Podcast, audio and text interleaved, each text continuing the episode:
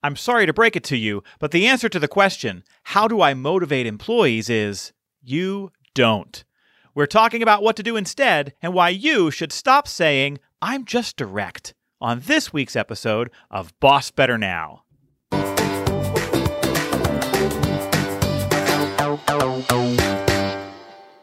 You're listening to Boss Better Now. Please welcome speaker, author, and chronic optimist, Joe Mull. Hello, boss heroes. Welcome back to the show that aspires to be the food for your soul, your boss's soul. If you're joining us on Apple Podcasts or Spotify, Google Podcasts, on Stitcher or on Audible, or you're watching us on YouTube, we are so glad that you're here. We're also excited to welcome Pandora and iHeartRadio to the list of platforms now carrying our show. Please welcome my co host, professional coach, Alyssa Mullet. Hey, uh, I didn't know that about Pandora and iHeartRadio. That's cool. We're The trying to be everywhere, yes. Awesome, awesome.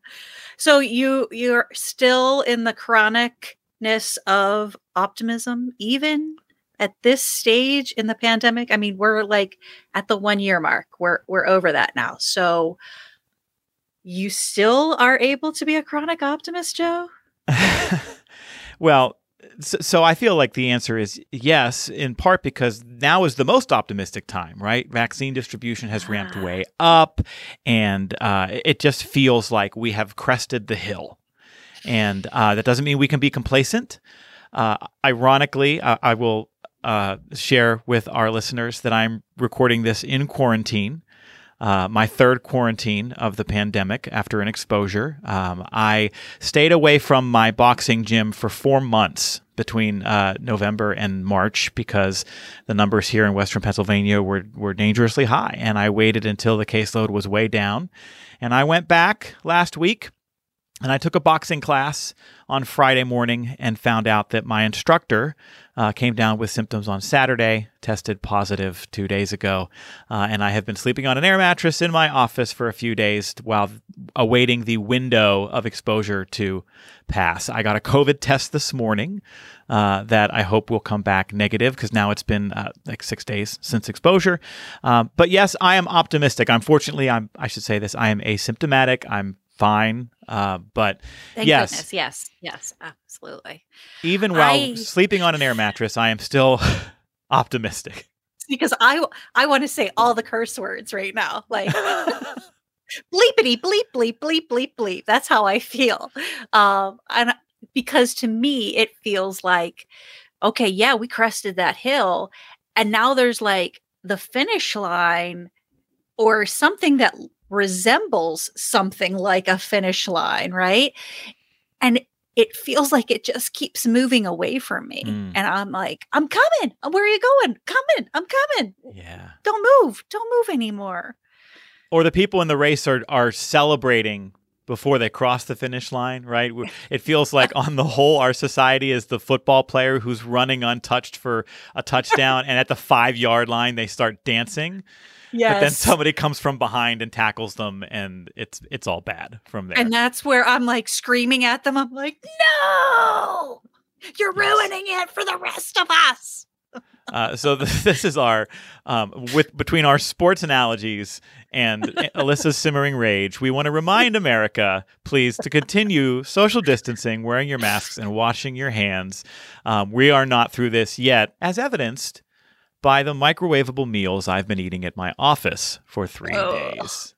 oh goodness But let's turn the page from that and, and talk about uh, the the topic that we have teed up for our first segment of the show today, which is uh, the myths of motivation and and, and Mm. understanding where motivation for employees come from. And this is something that um, I've been studying for years and have been worked working into the training that I've done with leaders for years, and, and it's born out of a question that I got for years from leaders at all levels, whether they were CEOs and, and other C suite members, all the way down to frontline team leaders. Uh, and that question is this How do I motivate people? How do I get people that work for me to care and try and give their all? And to care as much about I do as what we're doing here Hmm. uh, at, at times when apathy creeps in or at times when people are low or spent how do i motivate people? And so a number of years ago, I decided to do a deeper dive. And, I did a lot of, uh, I didn't have an adequate answer to the question, even doing a lot of work around employee engagement and leadership. And so I did a deeper dive into some of the psychology of motivation. Hmm. And what you find out is that the answer to the question, how do I motivate people, is you don't. You can't. And so I want to advise all the boss heroes out there today to just stop trying. It's it's not going to get you anywhere. And that may feel like sweet relief washing over you right now. And you know, maybe maybe it feels like, hey, I've been doing that for years, Joe, and now you're telling me that I don't have to, and and it sounds like I'm off the hook, and I want to high five somebody right now. Yes. But it sounds like there's a catch, doesn't doesn't it, Alyssa? There has to be because nothing is ever that easy. So here's here's the myth of motivation, and and maybe the way to say this is this is the the truth of motivation in response to the myth of motivation. Mm. Uh, motivation isn't something you do to someone. You cannot reach inside someone and flip a switch and ignite uh, drive or energy to perform because things got busy on a Tuesday. Mm. Right? It doesn't work that way. We know that. When you take a look at the psychology of motivation and what leads people to self directed, self motivated action, that, that requires effort and resilience.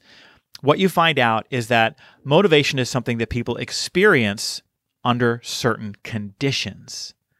Ooh, and it's okay. those conditions that I, that I wrote about in my first book, Cure for the Common Leader, and that I want to talk a little bit about today. Uh, let me ask you this question, though, Alyssa. When you were pulling a traditional nine to five in the workplace, what motivated you the most at work? And and maybe we can swap out that word motivated with with energized. When did you feel the most energized or most alive at work? Mm. i think if i can na- apply my now knowledge to my prior self what i would pinpoint as my touchstone for energy, motivation, whatever the term we're going to use is, is when I was in service to other people. I felt like that's my jam. That's what I should be doing. Yep. Just that will keep me going. It ultimately was not going to be the next, you know, title, the next, you know, mm-hmm. more employees, whatever it might be, even though those were nice and more money was lovely. Mm-hmm. But at the core of it, I, I truly believe that I was most motivated when I was doing what I now believe is my purpose, which is serving others. So we could make an argument that the job on the whole was in service to others, right? Yeah. The nature of the work all the time, but you probably didn't feel inspired all the time. No, absolutely. And so I, I would wonder if the true answer is I'm, I'm going to tweak your language a little bit if you'll give me permission okay. to put words in your mouth. Um, free. The the days when you felt most energized were probably not just the days when you were in service to others, because again, you could make the argument that that was every day, but it was mm-hmm. probably on the days when you had evidence that you were in service to others. Mm. Is that fair to say? Yeah, that feels more tangible. Yeah. What was some of the evidence that you got that you were in service to others? I will. I know that you know verbal feedback um, still was and is important to me. Um, to hear it from people like, "Oh, that made all the difference," or "Oh, I hadn't really thought of that before. Thank you so much." Or so hearing it from mm-hmm. other people that what I had what they needed in some form or capacity. Absolutely. So we know that that's one of the conditions that employees, no matter what job they're in, if you want people to experience the conditions that lead them to give it all they've got, they need to believe that their work matters, that their work makes some kind of difference. And there's a lot of jobs out there that we might describe as um, mundane, or people might describe some of what they do as grunt work. But if we can connect the dots between even uh, the most basic or mundane tasks of a job and why that work matters, the difference it makes in the lives of others, the ways in which it it matters and that person matters, we start to supercharge motivation. So that's one of the conditions that we know is important. Um, a couple other conditions, and I'd be interested which other things on this list, Alyssa, you found yourself maybe not paying enough attention to as a leader. Mm. So, some of the other conditions on the list is that we know people need opportun- opportunities to learn and grow and progress in their role. And now sometimes that could be the traditional career path, promotion, raise, or sometimes it's just the chance to develop and learn new things. But we know that that is a part of what energizes people at work and motivates them. Uh, another condition at the workplace is the opportunity to form sophisticated relationships, meaningful relationships with people around them, with my boss, with my team. Uh, and obviously, different people has, have different levels of social comfort, but feeling like you belong, feeling connected, feeling embraced and included in your workplace is a, a critical condition for people to thrive.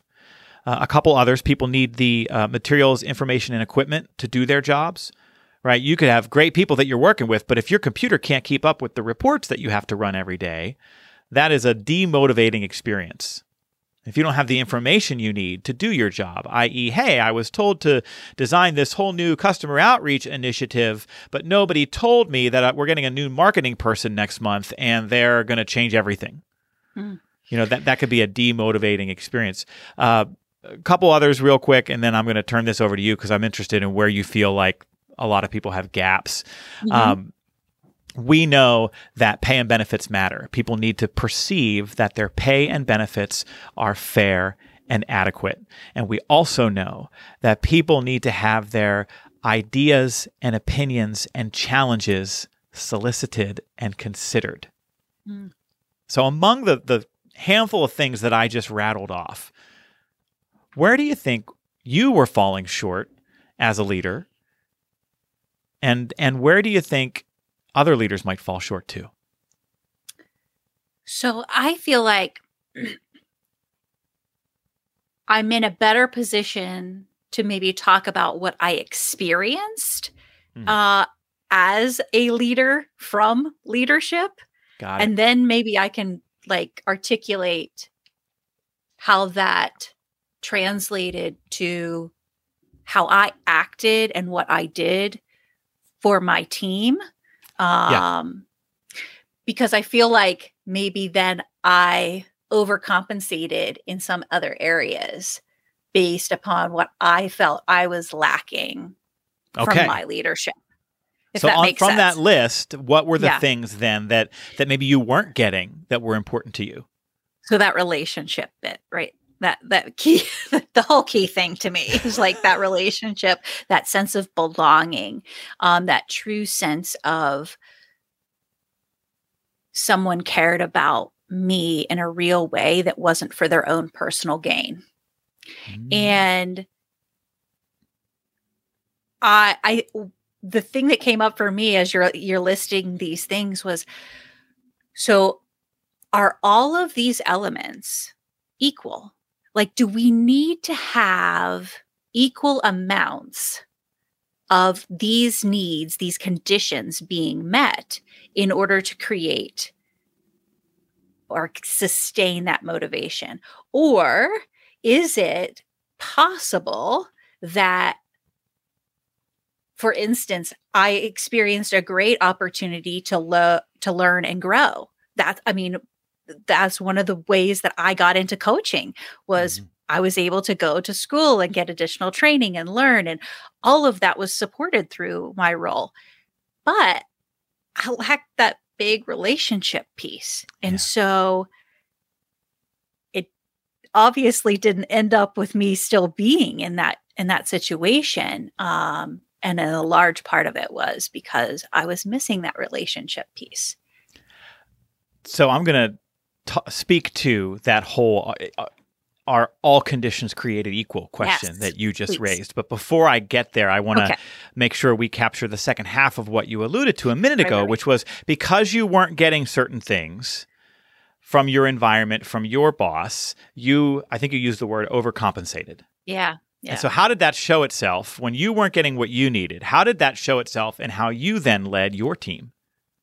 So I think I I wouldn't ever describe myself. Maybe maybe my prior teammates would describe me at some level as a micromanager, but I I feel like in my attempts to buffer or to filter for my teams um, that whole relationship bit um, i overstepped i um, tried to be more than what was most conducive for their growth and their experience of of me as a leader were you aware at the time that you were overcompensating or that you were um, overstepping?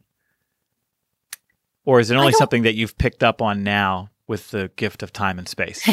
yeah, but you know, uh, what is that? The saying, you know, hindsight is twenty twenty. I think that's that's a real. Mm-hmm. Um, I think maybe I didn't consciously know it, but my body sure as heck did. Mm. Um, and and so my value system and so whenever i i was able to then articulate each of those things i'm like oh holy crap as mm. i've gone on through life and and gained these other bits of knowledge um, about me and who i am and how i operate now i can look back and say oh i was experiencing this okay so so with the gift of hindsight then if you could go back in time yeah. what behaviors with your staff would you change? I think I would be less hard on myself and thus open the opportunities for them and their growth a lot more, be more receptive to their ideas and being willing to go to bat for people no matter the cost to my own ego, title, relationship with the higher ups. Wow. I would always have their back. Yeah. Because that's now who I know I am. And I will not ever let another workplace try to steal that well, first of all, thank you for sharing that. That's uh, incredibly insightful, and I think that would be a, a hard thing to admit uh, f- for anyone. Uh, and so I, I, greatly appreciate you shining a light on that. It it reminds me of an analogy that I've I've made more than once that there are days when bosses need to be sports agents. Mm. When when when you think of when you picture the kind of stereotypical like Hollywood agent or sports agent in your Wasn't mind. That what, like Jerry Maguire was. Right. Like, yeah. Yeah. Yeah. Okay. All right. you know, and if you watch the first part of that movie, okay, well, let's take Jerry Maguire for a minute. Uh, okay. The whole first 15 minutes of that movie are, show us him living the kind of cliched stereotype of the yeah. sports agent where he's looking at people and being like, I love you, baby. I'll fight for you. I'll die for you. I'm, I'm going to I'm gonna get you everything, yes. right? You know, I, I'm not going to sleep. I'm not going to eat until I get you what I want for you. but there are times when bosses need to be sports agents where they mm. need to be the strongest, most vocal, uh, most noticeable advocates for their people, for their professional development, for their pay and benefits, for the resources that they need. All of those conditions that I just listed yeah. are things that my boss needs to advocate for for me in my organization. In most places, they don't just organically happen. Those things come from my boss making them happen for me and advocating for them to people that I don't always see or interact with. And so, so your your confession there reminded me of of the sports agent analogy that that this is how bosses need to show up sometimes. I, I think that there's a theme going on. You know, we were talking about racing and all these other sports metaphors, and now we're going into the whole sports agent. So I think that there's both literally and figuratively a wealth of perspectives that our boss heroes out there can take and put forth. And here's the other crazy thing. And uh, you know, Alyssa, if you're if you're watching this on YouTube, Alyssa's going to hold her hand up and swear that I did not tell her this ahead of time. Okay. Yeah. But I don't know last what I'm night- to, but we didn't talk. So Last night, while while crashing out here in my office, I flipped on the TV in our little kitchenette, and on the screen appeared the movie Jerry Maguire. And No so the fact that way. you, yeah, the fact that you just brought that up, some people would call it serendipitous. I might say it's a little creepy. That of of uh, and I've been thinking about the sports agent analogy for a while, so it, it, it didn't pop into my head this morning after watching that movie last night. I was actually writing about this two weeks ago in, in prepping some some materials for a future project, and so when that movie came on last night, I thought, oh, this that's kind of funny. I've been thinking about the whole sports agent thing, and then unprompted, you brought up the movie, and so that is that's pretty wild. I'm gonna go with crazy and creepy and very weird. but cool. Well, and bef- before we move off this, though, let me keep my promise to those who are listening, which was to speak to your question about whether all conditions oh yes, yes, yes. are created for- equal. Um, this is a question I get a lot when I do uh, our sort of foundational boss better uh, leadership development workshops with clients. When we when we go through these list of conditions that bosses need to create. Uh, a couple years ago, I had the chief medical officer of a, a multi-site practice group raise his hand in the room and say. Um, Joe, are those listed in order on the screen or do they all carry equal weight? Very much the same question you asked. And I'd had to tell him, and I'll tell our listeners, that the bad news is no, they are not all created equal. The truth is that what's important from one person to the next is Mm. different.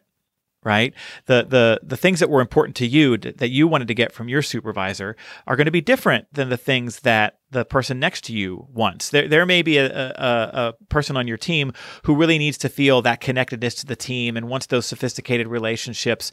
Whereas you, what was most important to you is that professional growth and development and climbing that career ladder.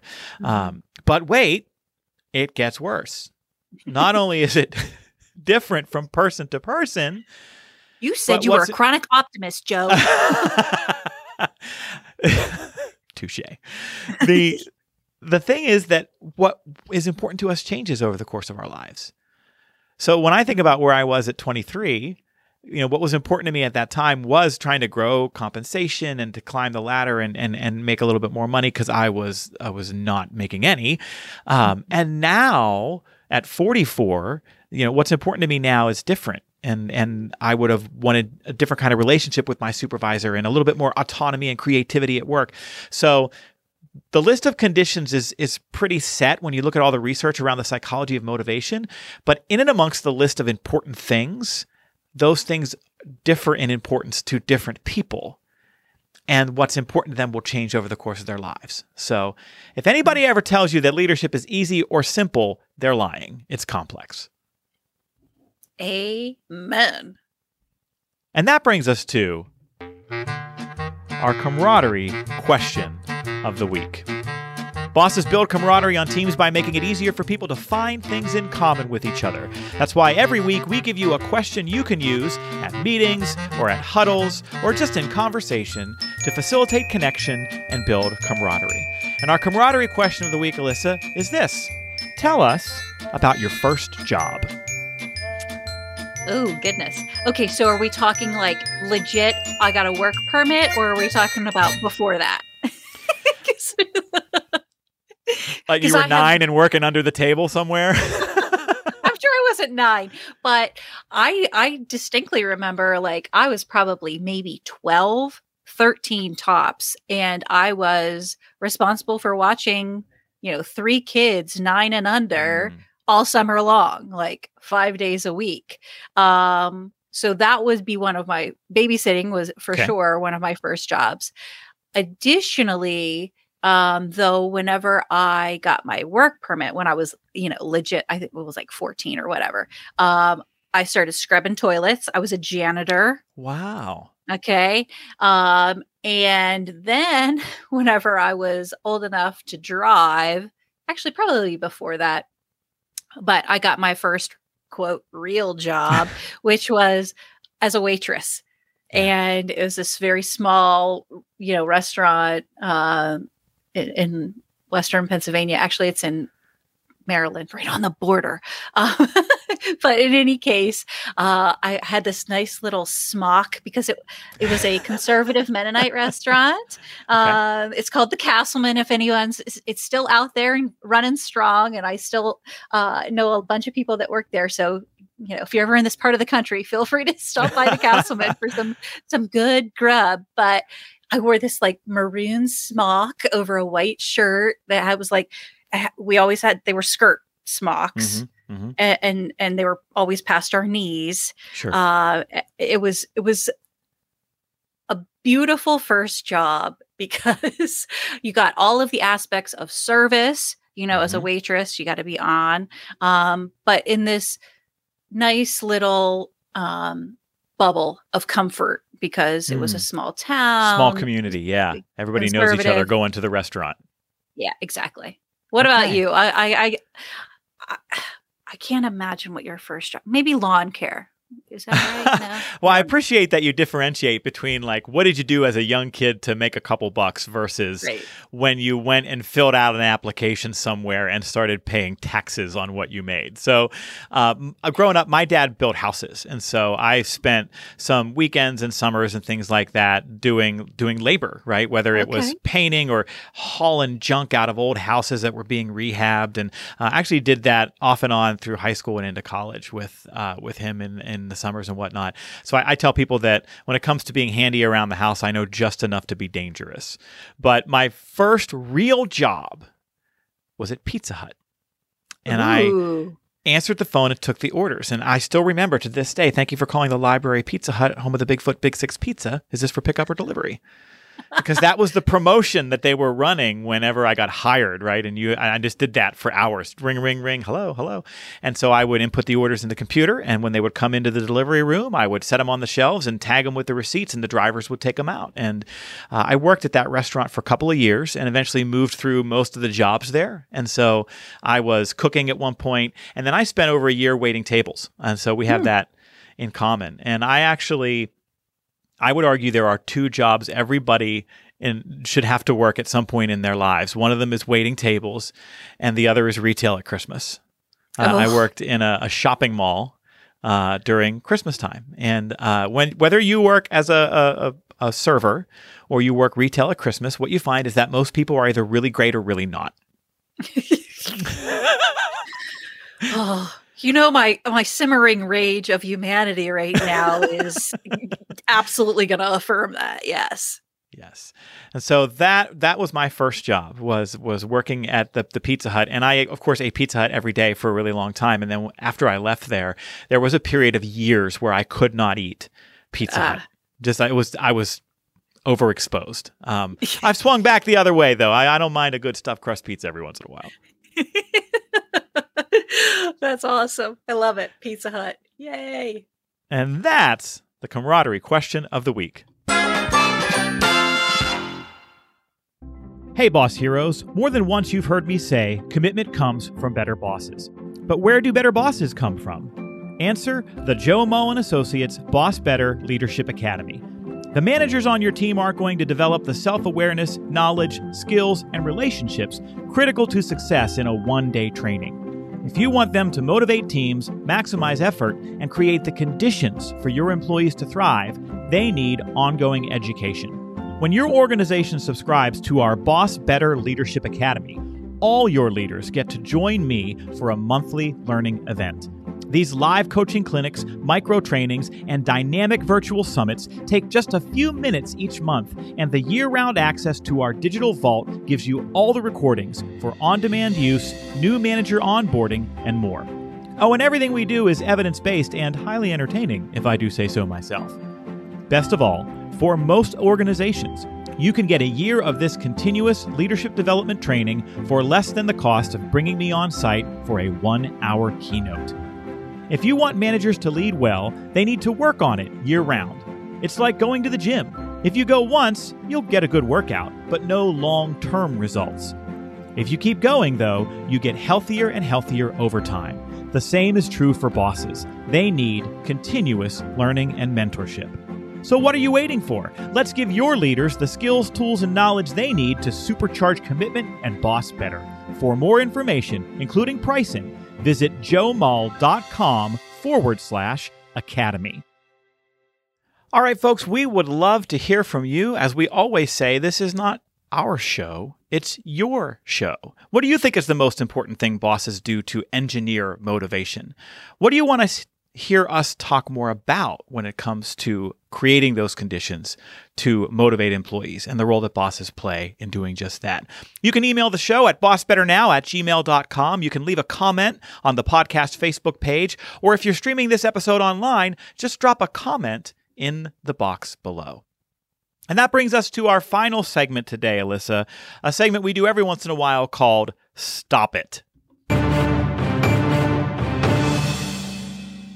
So ominous. Oh my.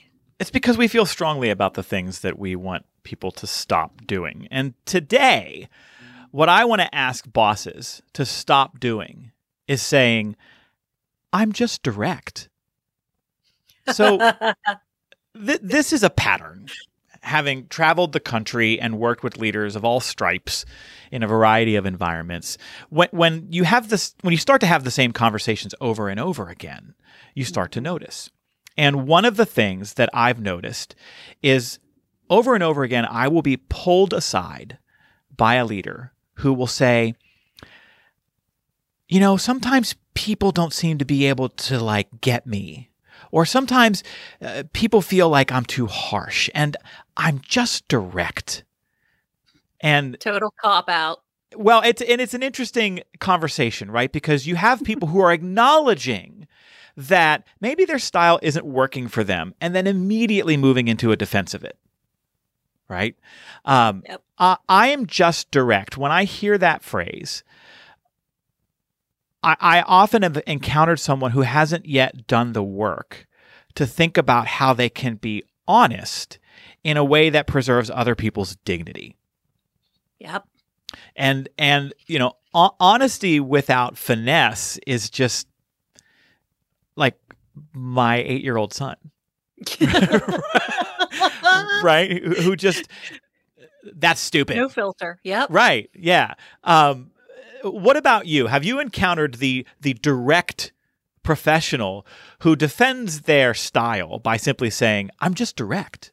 Absolutely. And I I well the phrase that comes to my mind is you know how um you ask what people's like managerial or leadership style is. Yes. And when you're asking, like, I get this a lot whenever you're like in a panel of people, right? And they say, one of them says, Well, you always know where you stand.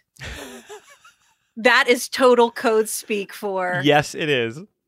They go cut you down with their words every single time they get an opportunity and they're going to be direct and that's mm-hmm. how it's mm-hmm. just going to be because they're going to get the pass because quote i'm direct no I, just like you say i call a total cop out on them not actually doing the work and the there's work all these other required Yes. And there's all these other phrases that live in and around that defense.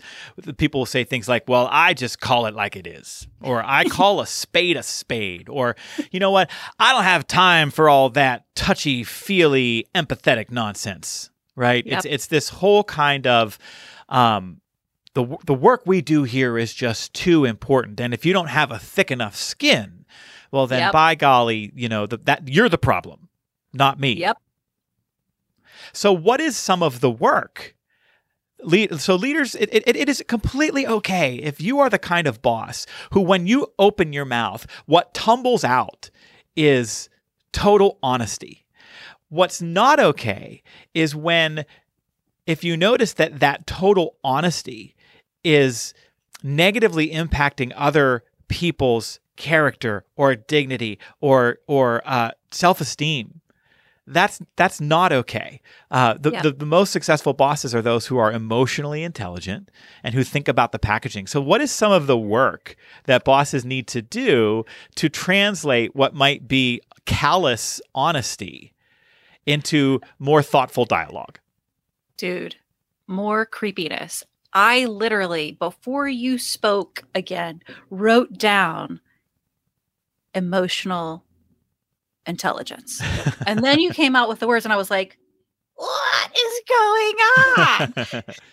the other thing that I wrote down of what the work means is for me, what I coach leaders with is this values based perspective. So being able to articulate and understand your own value system and how you show up in the workplace and how your that acts as a lens to how other people experience you and you experience other people. So that is part of doing the work to me. But for sure, emotional intelligence. So if if you are have suffered the the plight of I I just am direct and and you're listening to this podcast, this is your message. Stop what you're doing after this podcast. Your next thing is to start looking up emotional intelligence, values based leadership. Get yourself some tools so you can do the work because you're better than that. And, and I love that you that you brought up this idea of how do other people experience it because when we talk about directness it, we do we get into this whole debate about intent versus impact. You know, right. you may defend yourself as a boss and say, "Well, I'm just direct." But what other people experience is my boss is condescending or my boss is uh, annoyed with me or he or she is mean. My boss is mean. And if we go back to the conversation we had at the top of the show and we identify the conditions that people need to experience in the workplace to be at their best every day, believing that my boss cares about me as a person, that, that he or she treats me with dignity and respect, these are all foundational, like bottom of the, the human development period, uh, pyramid stuff that we need to experience in any environment in order to thrive in that environment. And so your intent might be to tell the truth and be honest, but the impact is that your style is experienced as abrasive and it's creating obstacles for you to develop the authentic relationships and have the kind of influence that you probably want to have as a leader. And so we got to think about the packaging. One of the uh, most common sets of questions that leaders are often asked to consider in, in their communication uh, is the set of questions Is it true? Is it kind? Is it necessary? And most folks who will say, I'm just direct, will say, yeah, it's true, and yeah, it's necessary. And we got to pause on the second question. And, and maybe that's the, the filter is okay, here's what I want to say. Is it kind? Am I saying this in such a way where I'm not automatically going to have them be insulted or trigger their defensiveness? And if I can say this in such a way where I'm not triggering defensiveness or insulting them, guess what? There's a much greater likelihood that I'm going to be heard and then I'm going to affect change and then I'm going to have influence. What a beautiful red thread that circled back around in this episode. So many good gems. And so that's why when it comes to saying, I'm just direct, stop it.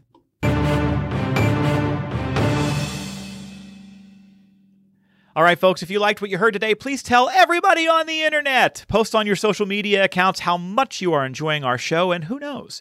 Maybe you end up helping a fellow boss hero find their way to our program to get the very support and encouragement they need at the moment they need it. Thanks for listening, and we will see you next week.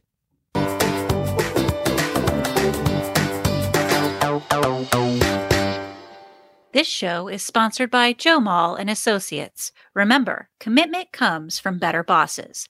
Visit joemull.com today.